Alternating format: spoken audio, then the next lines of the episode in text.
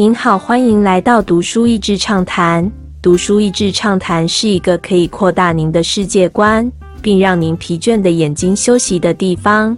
短短三到五分钟的时间，无论是在家中，或是在去某个地方的途中，还是在咖啡厅放松身心，都适合。对关系的成见不一定对。这本是那种倒吃甘蔗型的书，越读越喜欢。作者之前就有畅销著作，关于一般对于成功的想法其实不尽正确，而这次他挑战的是许多关于人际关系的说法。作者本身并非科班出身，但是他的文章重点在于寻找有力的科学研究来佐证，试图挑战一些似乎已经成为俗话说的世俗观点。我对于这样子的背景其实是半信半疑的。当时看到不错的评价，会买下这本书，一半是因为好奇，另外一半是因为刚好打折。作者引用科学研究搭配有趣的故事，口吻非常幽默，但不时会点出一个深刻的观点，思路流畅，在最后融会贯通，一点都不违和。书中还有许多关于人际关系很实用的建议做法，真的非常推荐。不可以以貌取人，患难见真情，爱能克服一切，没有人是一座孤岛。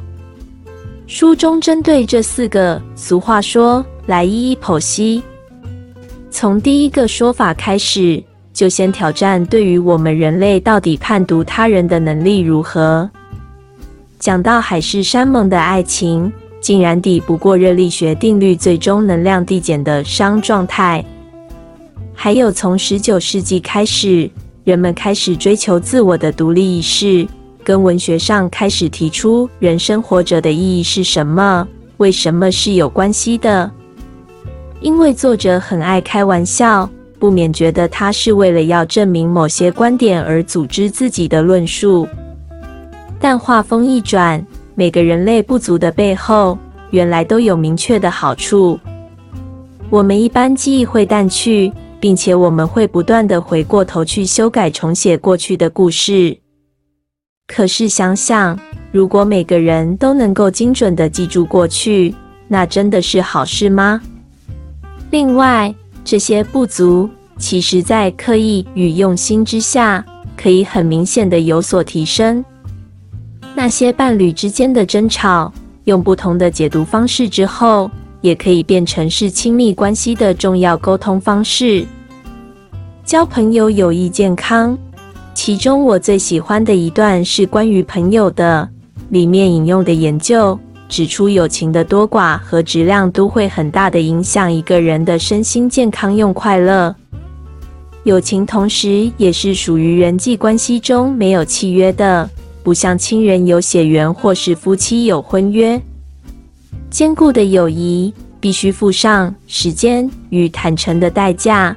也因为这些必须很刻意投入，所以一不注意，很容易就渐行渐远了。而书中提到的几个研究也发现，所谓自私的基因与对朋友的无私，其实不见得是矛盾的，因为友情随着增长。我们会逐渐把朋友看成延伸的我，所以那些为朋友两肋插刀的故事也就很好理解了。不打不相识的冤家，作者在书中还放了一个很有意思的故事，是关于言论自由。一个有名的高等法院判决，Hustler vs Falwell 是一个色情媒体大亨与牧师之间的过招。两人天差的远的价值观，互相抨击是一点都不意外的。直到两人战火延烧到媒体大亨用一个变造的假广告讽刺牧师在乱搞，事情就闹上法庭了。几次败阵下来，媒体大亨索性上诉美国最高法院，最后竟然成为言论自由的判例。以后这些讽刺漫画或是其他形式描述名人。都算是言论自由的一种。牧师最后举手投降，然后媒体大亨建议两人私下聊聊。他们竟然一起决定要到各大大学举行辩论，干脆一起畅所欲言好了。当然，他们每一场都是你来我往、唇枪舌战的，但是两人之间互相的敬重也开始油然而生。就在辩论当中，越来越多像是朋友在互亏。记得友情的重要元素——时间与坦诚吗？天南的北的两个人就这样不打不相识的成为好朋友。他们并没有改变对方的立场，但他们在对方身上看见共通之处比歧义更多。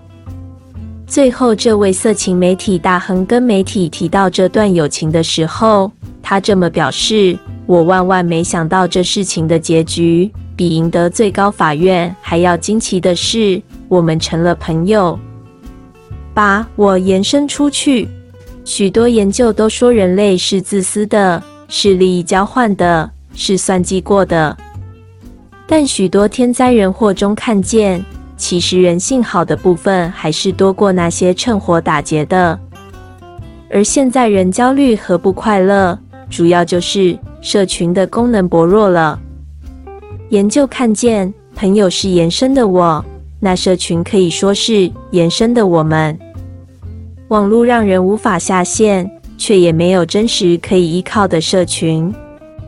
所以不是网络社群媒体不好，而是当它被拿来取代真实连接，就会有一种似乎永远无法满足的空洞。而是什么凝聚我们呢？那就是故事。所以说，我们大脑和心里那些远不如机器之处，正是让我们可以建立。我们的故事的巧妙设计。非洲俗谚讲到：一个人走得快，一群人走得远。